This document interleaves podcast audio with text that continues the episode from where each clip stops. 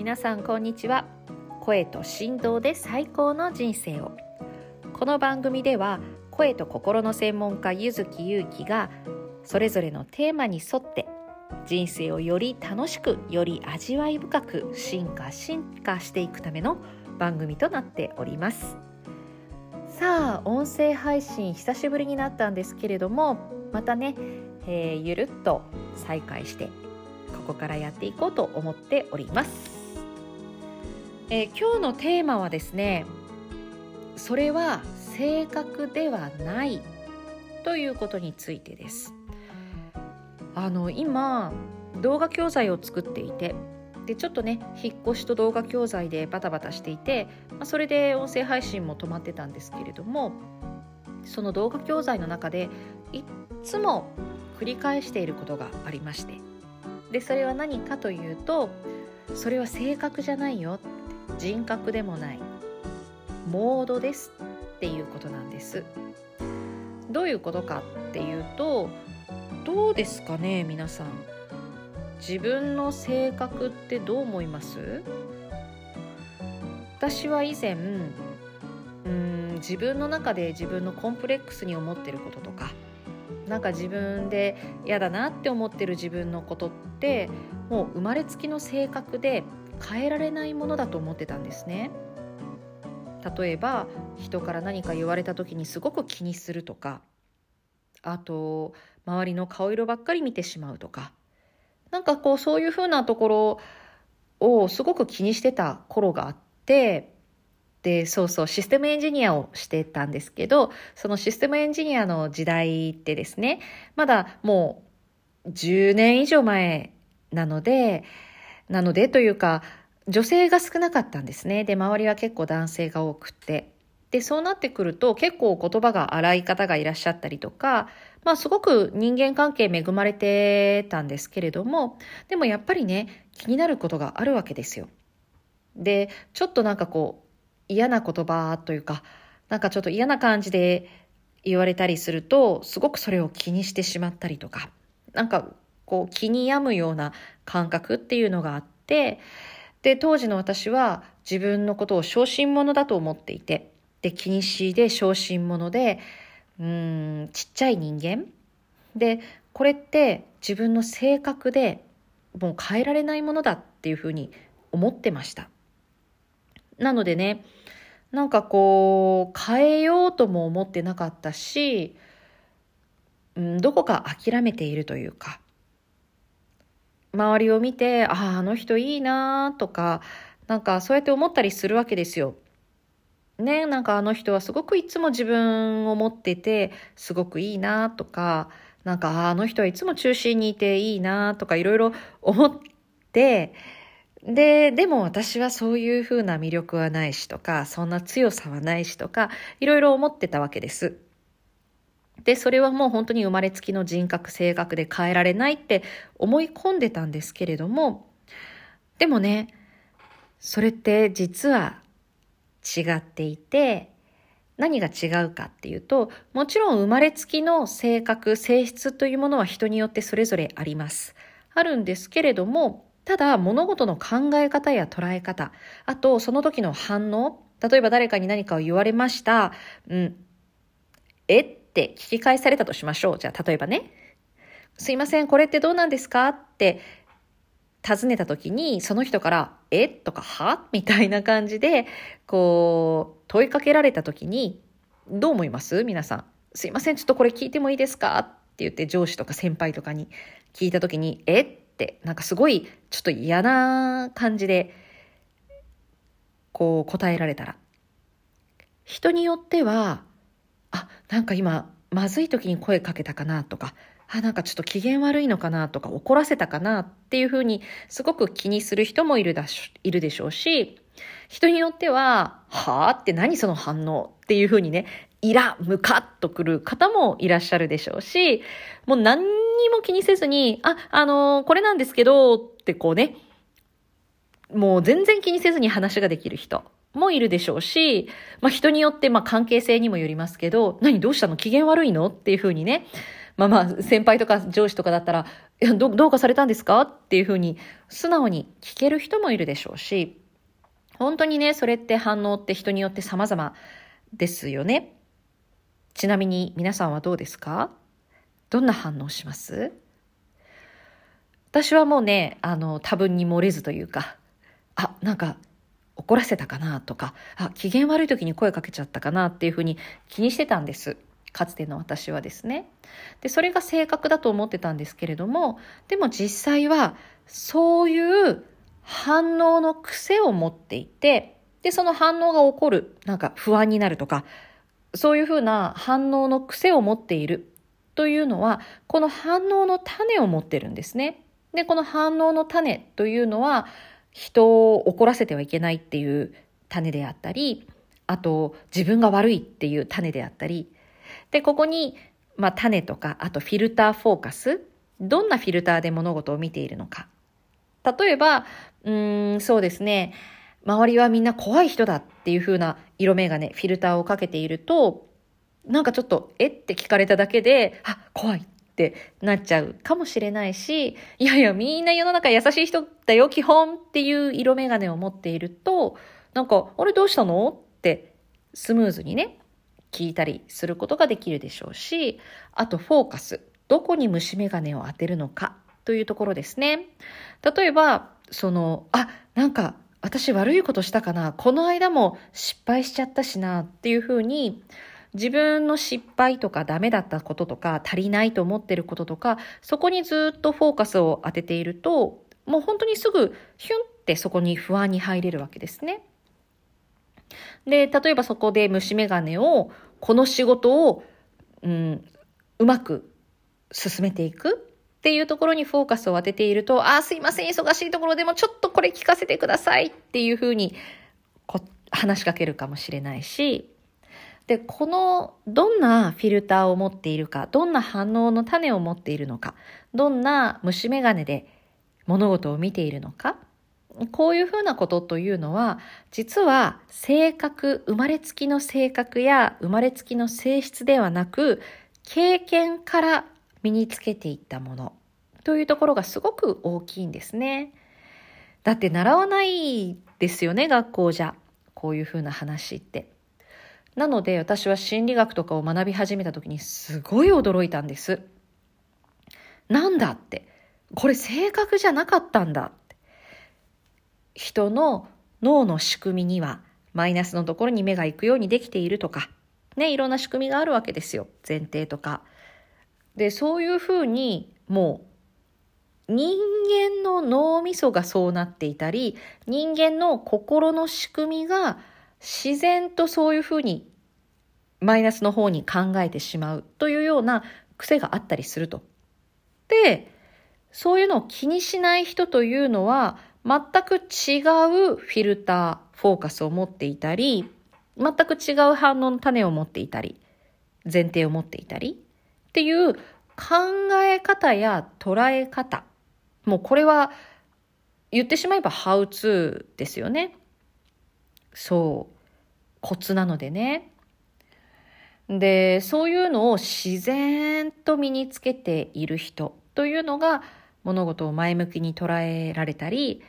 コミュニケーションを円滑にすることができて、で、そういうのを全然知らないで、でも私生まれつきこうなんだっていうふうに思ってると、もう全部後ろ向きに考えたり、全部後ろ向きに捉えたりして、で、マイナスにね、思って、もう最後には質問で声かけることさえできないみたいな、そんなことになったりするんですね。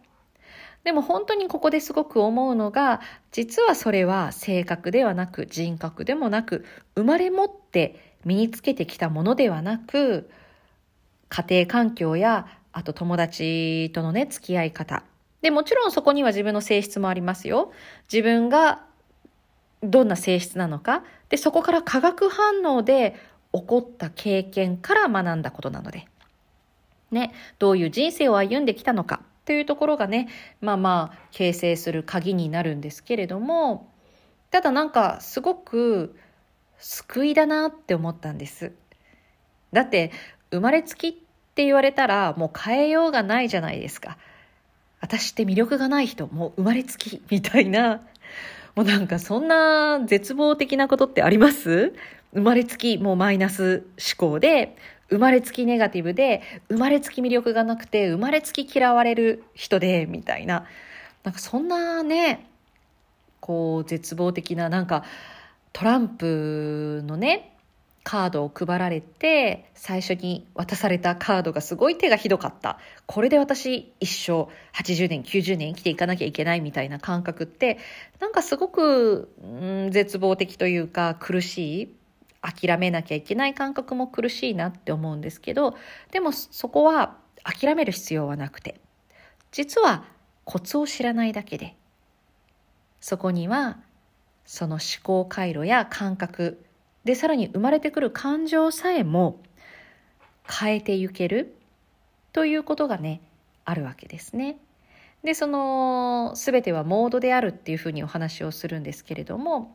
例えば自信がないモードに入っているとこの自信がないモードにはそういう体の状態つまり呼吸が浅くて重心が高くて地に足がついてなくって肩がすぼめていて首こり肩こりがひどいとか目線がちょっとこう不安と不安定に動くとか、そういうふうな体の状態があって、で、その状態で物事を考えると、大体いい方向には転がらないんですね。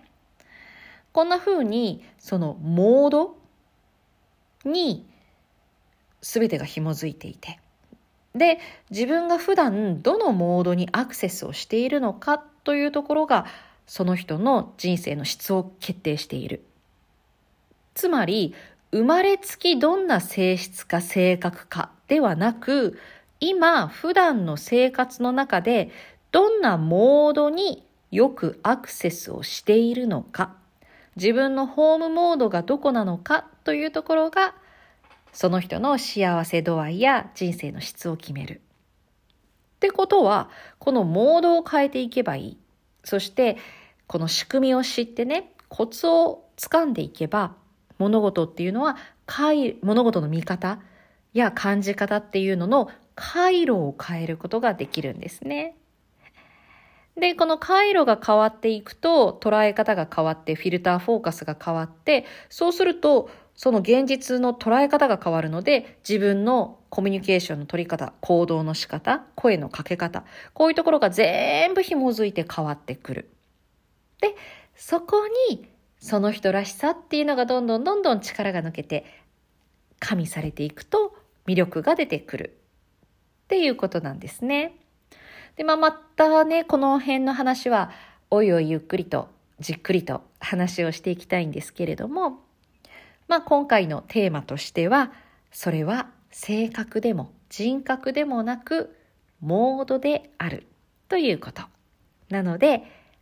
諦めようとしていることや、うん、コンプレックスで悩んでいることというのは変えられるし、な内容によっては変えなくてもいいものでもあるということ。またね、えー、おいおいお話をしていきたいと思います。ということで、今日はそれは性格でも人格でもないというお話でした。ではではまた。ゆずきゆうきでした。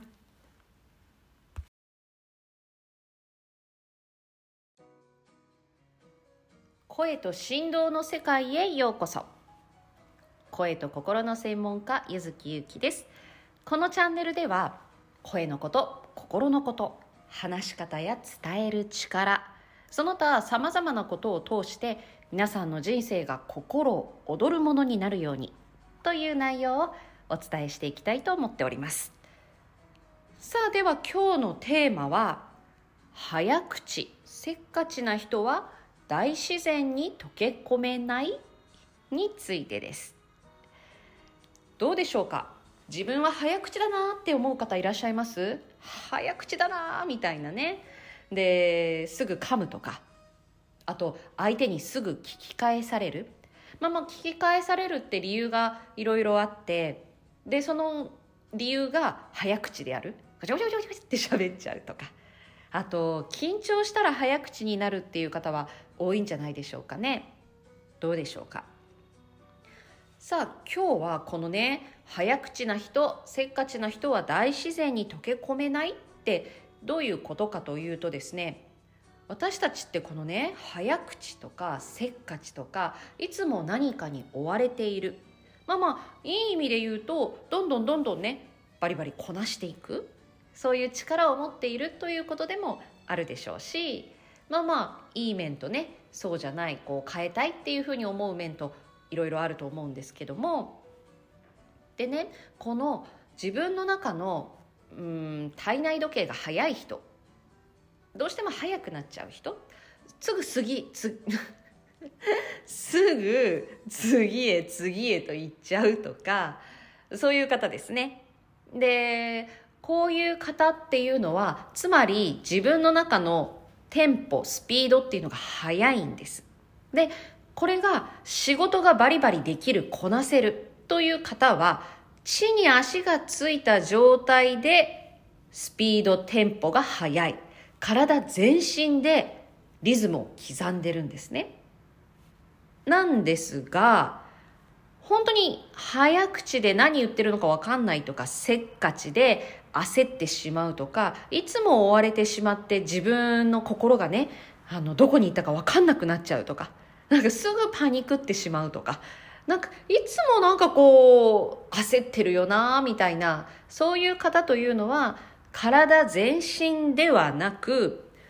口喉頭このね上の部分だけ本当に限られたところだけがガシャガシャガシャガシャガシャガシャってこう動いていてで全体的な体全身あと魂とかねこの全体のエネルギー自体がトントントントンと言ってるわけではなく頭だけ口だけがカシャカシャカシャって言ってしまうとどうしてもね空回りしてしまったりあと空ぶかしでエンジンだけねボンボンボンボンってこうかけてしまってでも実が伴ってない実際こんなになんかシャカシャカやってるのに全然前に進んでないとかねそういうふうな状態になったりするんですね。でここの大きな違いって本当大事なことで体全身のスピード感なのか口や頭だけのスピード感なのかというところにもよるんですがまあまあまあ今日は本題はそこではなくこのね大自然に溶け込めないという表現の仕方をしてるんですがこれねどういうことかというとちょっとね、あのー、想像してみてほしいんです。私たちっていうのはみんな振動してます。してますよね。体は震えてます。心臓は鼓動を打ってるし、血液はね、脈々と流れ続けているわけですよ。筋肉、細胞、神経全部動いてます。こういうふうに人間というものはずっと絶えず振動していて、でもこれは実は人間だけではないですね。地球自体もずっと動きながら振動しているし、そういう意味で言うと、ありとあらゆる物質、生物だけではなく、物質すべてが振動している。まあこれはね、量子力学でうん、ざっくり言うと全てちっちゃいつぶつぶである。つぶつぶがこうね動きながら流動あ振動しながらね成り立っているみたいな。まあざっくり言うとですけどね。つまり私たちというのはありとあらゆるものがずっと振動してここにあるわけですよ。で振動というのは波です。波。でこの声も振動です振動、揺らぎですね。声というのは本当に空気が揺れているというこの波なんですけれども、波ってちょっと想像してみてください。グラフで考えると波って大きさがありますよね。つまりスピードや大小、こういったものがあるんですけれども、私たちというのは自分の特有、固有の波を持ってます。この波、振動。この振動のリズムや波テンポ。これをずっと自分の中で特有のね固有のものとして持ってるわけです。なんですがここにはねうーん固有特有っていうふうに言うとずっと同じものを刻み続けるみたいな生まれ持って持ったねこの振動。波を刻み続けるみたいなそういう意味ではなくこの波というのは同じ周期性を保とうとするそういう働きがあるのでまあまあ基本ずっと自分のこの波のテンポスピードっていうのは、まあ、無意識に体全身脳みそ全てが同じ周期性同じスピード感というのを保ち続けようとするんですね。はい、でこのスピードやテンポっていうのが人によって違う、まあ、そういう意味で特定のとかこういうのっていう表現をしたんですが人によって違うわけですよ。この波の大きさもこの波のスピードテンポ感も。で全部違っていてで早口だったりせっかちだったりいつも何かに追われている焦っている。こういう人はずっとこの忙しいテンポ忙しいスピード感を保ち続けようとしているんですね。はい。で例えば大自然雄大な山々広い青々とした草原真っ青な空に白い雲がねふわーんふわんとこう浮かんでるようなそういう大自然というのはやっぱりその大自然の持つ振動波流れというものがありますね。そして私たちというのはこの大自然に行った時大自然に行った時にその大自然の波振動に身を置くわけですね。そうするとまあまあ人間っていうのはね大自然に比べたらちっぽけなものですからだからこの人間の振動自分が普段生活している中で培われたキープし続けている振動の波リズムよりも大自然の方がまあまあ圧倒的に大きくて強いわけですね。ということはこの波ってね振動というのは共振共鳴をし合ったり反発したり、まあ、つまり一緒にそこに別々の波があるとお互いに干渉し合って同じような共振共鳴を起こして同じような波流れになっていったりもしくはパンと反発するかのどっちかなんですけども大自然に身を置くと自然と呼吸や体の状態筋肉の状態。ね心臓の鼓動は変わるか分かりませんけれども思考回路やね感情の起こり方こういったものがこの大自然のスピードやテンポやエネルギーにどんどんどんどん寄っていく共振共鳴を起こしていく。そうするとゆったりした気持ちになってリラックスリフレッシュしてよしまた頑張ろうとかっていう気持ちになれるんですね。なんですけれどもずっとこの早口焦りやすいせっかちこの自分のモードを保ち続けようとするとですよ保ち続けようとすると大自然のゆったりとしたリズムに溶け込めなくてはい、綺麗でした。さあ、次行こうとかはい、もう帰ろうみたいなね。そういうふうに、そこに長くとどまれない。もしくは、大自然の中にとどまっていたとしても、すぐ携帯を取り出してシャカシャカシャカシャカ見たりね、電話したりとかっていうふうにしたくなっちゃうんですね。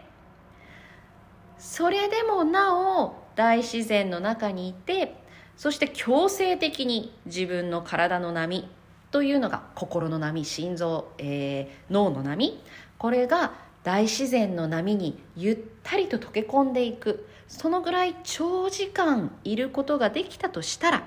しかもリラックスしてね溶け込んでいけるでしょうけども。でもどうしても普段の生活からまたね気象性質にプラス仕事で忙しいとかねそういうふうなのが相まっていくとなかなか大自然に溶け込んでゆったりとした空気感を味わうっていうことが難しいわけですね。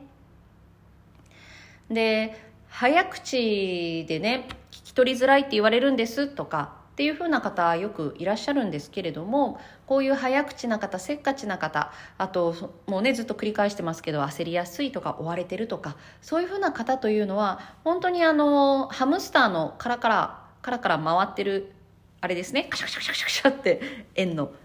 何て言うんですか？おもちゃの中でくるくるくるくるって回っているようにずっと上半身だけ、まあ、特に頭顔の部分ですね。そこだけでカシャカシャカシャカシャ回っている状態になってしまって体全身の波振動というのが置いてけぼりになっていることってすごく多いです。なので喋っている内容も上っ面だけになったり口だけになってしまったり本当にこの人そう思ってるんだろうなっていう感覚が伝わらなかったりする。そういうところから信頼感とか頼もしさっていうのがねちょっと足りなかったりっていうふうに自分でも感じてしまったりすることもあるかもしれません。またここはね別のところでお話をしたいと思います。はい。ということで今日はねこのスピード感についてお話をいたしました。もしも普段からね自分はせっかちだな早口だなっていうふうに思ってる方シャカシャカなんかもうずっと追われてるなって思う方は意識して体全身でゆったりとした波を作っていく。お風呂にゆっかりゆったり浸かるとか。でその時に決してね DAIGO さんの早口の YouTube とかを聞きながらお風呂に入ったりしない。ゆったりとした気分でゆったりとしたお湯の波にね自分を浸すとかそういうふうなこと。ちょっと心がけてみてはいかがでしょうか。ということで今日も心躍る一日を。心躍るボイスカンパニー株式会社ゆずきゆうきでした。ではまた。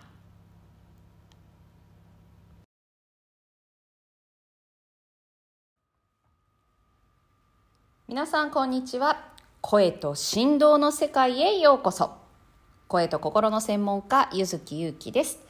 このチャンネルでは声のこと話す力あとは人間力心のことさまざまなことを通して皆さんの人生が心躍るものになるようにということをね発信していきたいと思っております。さあでは今日のテーマですけれども安心感のある声。皆さんこんにちは。声と振動の世界へようこそ。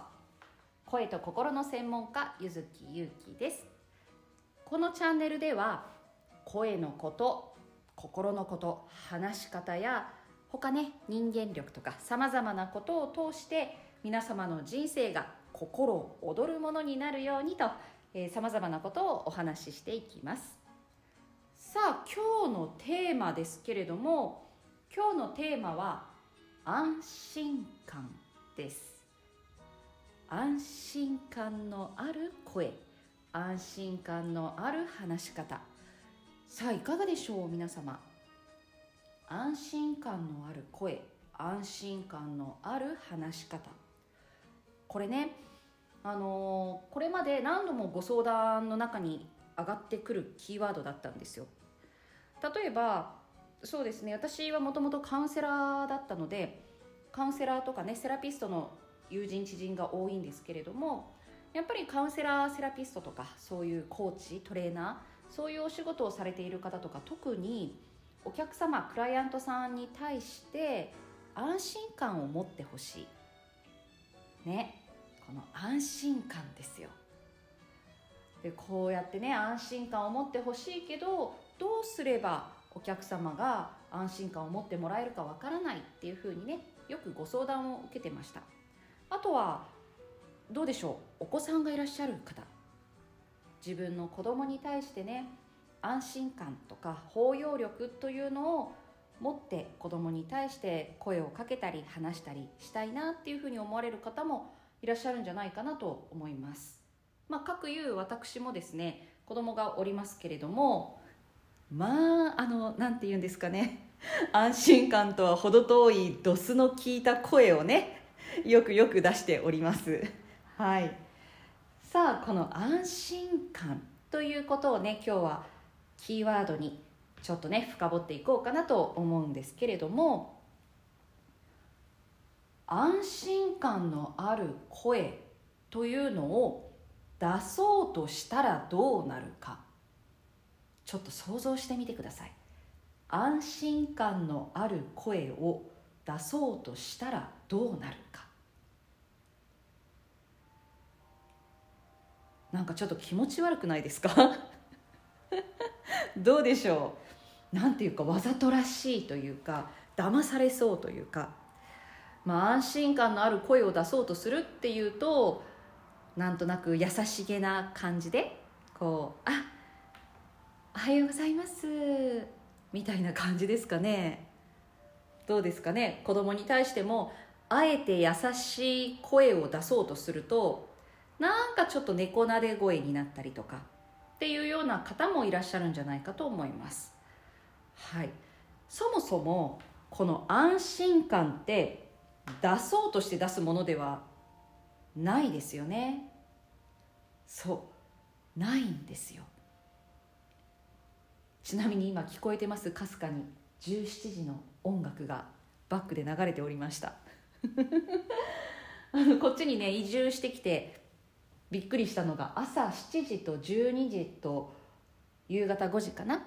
音楽が流れるんですけども自宅の方には有線の、あのー、スピーカーがあって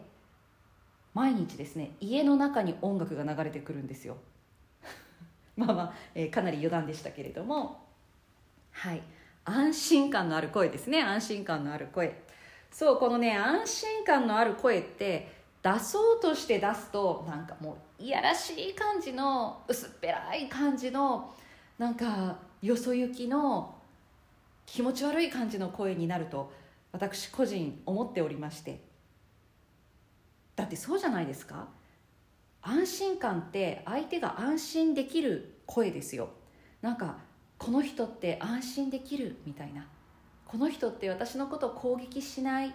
この人って私のことを否定しない。この人って何か分かってくれる気がするみたいな。こういうねあの、ものが安心感ですよね。あと優しいとか包み込んでくれるとかほっとするとかそういうものじゃないかなと思います。あとはどうでしょうね。一緒にいてうん素のままありのままでいられる。こういうのもね安心感じゃないかなと思います。でこの安心感出そうとして出すものでも作ってねできるものでもないというふうに私は思います。じゃあどうすればいいの？どうすればいいんでしょう？はい。このね安心感というのは一番大事なこと。一番大事なことは自分が安心できているかじゃないかなと思うんです。自分が安心できているか。つまり私ですね。私喋り手である私。うんカウンセラーである私。セラピストである私。親である私。販売接客をしている私。友人である私。この私が自分に対してそもそも安心しているか。この世界の中で生きていて安心できているかどうか。ここだと思うんです。自分が安心できているかどうか。だから例えば世の中って厳しいものだとか世の中って怖いものだとか気を抜いたらやられるとかね？周りからは攻撃されるとかそういうふうに思っているとまあまあまあ安心できてないですよね。そもそも自分が。周りは敵ばかりとかちゃんとしないと怒られるとかちゃんとすべきであるとかそういうふうに周りに対してうん恐怖や敵対心あとべきねばというものをたくさん持っているとどうしてもね私たちっていうのはこの世界に対して安心感自体を感じられないと思うんです。うん、なので安心感のある声安心感のある存在安心感のある話し方っていうものをしていきたいとしたらそれってつまり誰かにとって安心な人でありたいってことですよね。子供にとってとかクライアントさんにとってパートナーにとって友達や後輩にとって誰かにとって安心を感じてもらえる人になりたい。そこにはまず自分自身がこの世界日常自分の人生に対して安心感を持つということ。そしてその目の前の人に対しても自分がまず安心感を持つっていうことが大事だと思うんです。で例えば子供に対してだだったとしたら子供に対してだとしたらこの子の人生どうなっちゃうんだろうってもうそれって安心してないですよね。親である私がこの子の人生どうなるんだろうってこんなことじゃこの子は将来就職できないかもしれないとかね路頭に迷うかもしれないとか社会でやっていけないかもしれないってもうそもそもこれ自体が安心してない。そう思いながら話をしているとやっぱり子供にとっても安心できる存在ではなくなってしまいますよね。まあね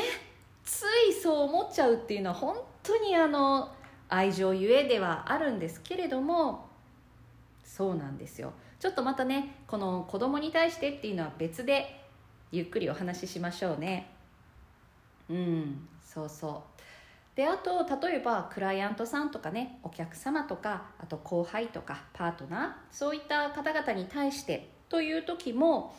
どんな方が来られたとしてもそれはその何て言うのかな運命って言ったらちょっと大きすぎるけれど必然たまたま偶然出会ったっていうのは全て必然でお互いにとって意味のあることで。だからどんな展開になろうとどんなことになろうともきっと大丈夫ってこれには本当に必ず意味があるんだっていうふうに思えていたとしたらきっとそこには相手にとっても自分にとっても安心感というのが生まれるんじゃないかなと思います。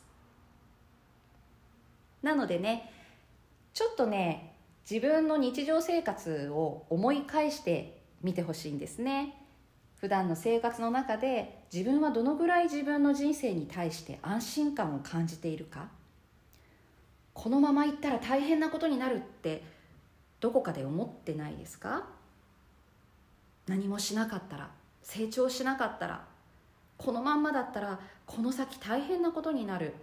こうやって思っているともうそもそも自分が安心できてない。これってやっぱりきついですよね。うん。でこの安心感というのは、まあ、今日のテーマは安心感のある声話し方だったんですけども日常生活を豊かに生きていくためにもすごく大事なものだと思うんです。成長するにしても豊かさを感じるにしても安心感ってね本当に基盤の感情だと思うのでもしもね今日常生活の中であそういや私結構周りのこと敵だと感じてたわとか。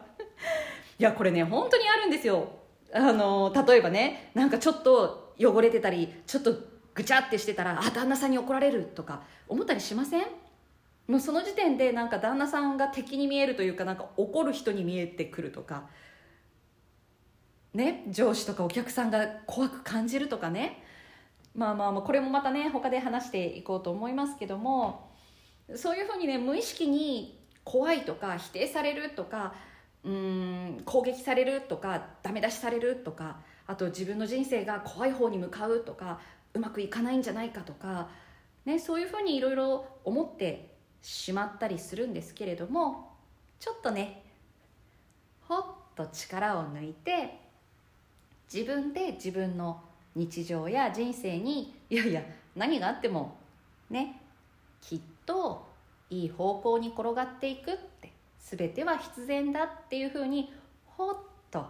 自分に安心感をね与えてあげる時間っていうのをちょっと取ってみてほしいなと思います。はい。ということで、えー、今日は安心感のある声安心感のある話し方安心感というテーマでお話をいたしました。ではではまた。ゆずきゆうきでした。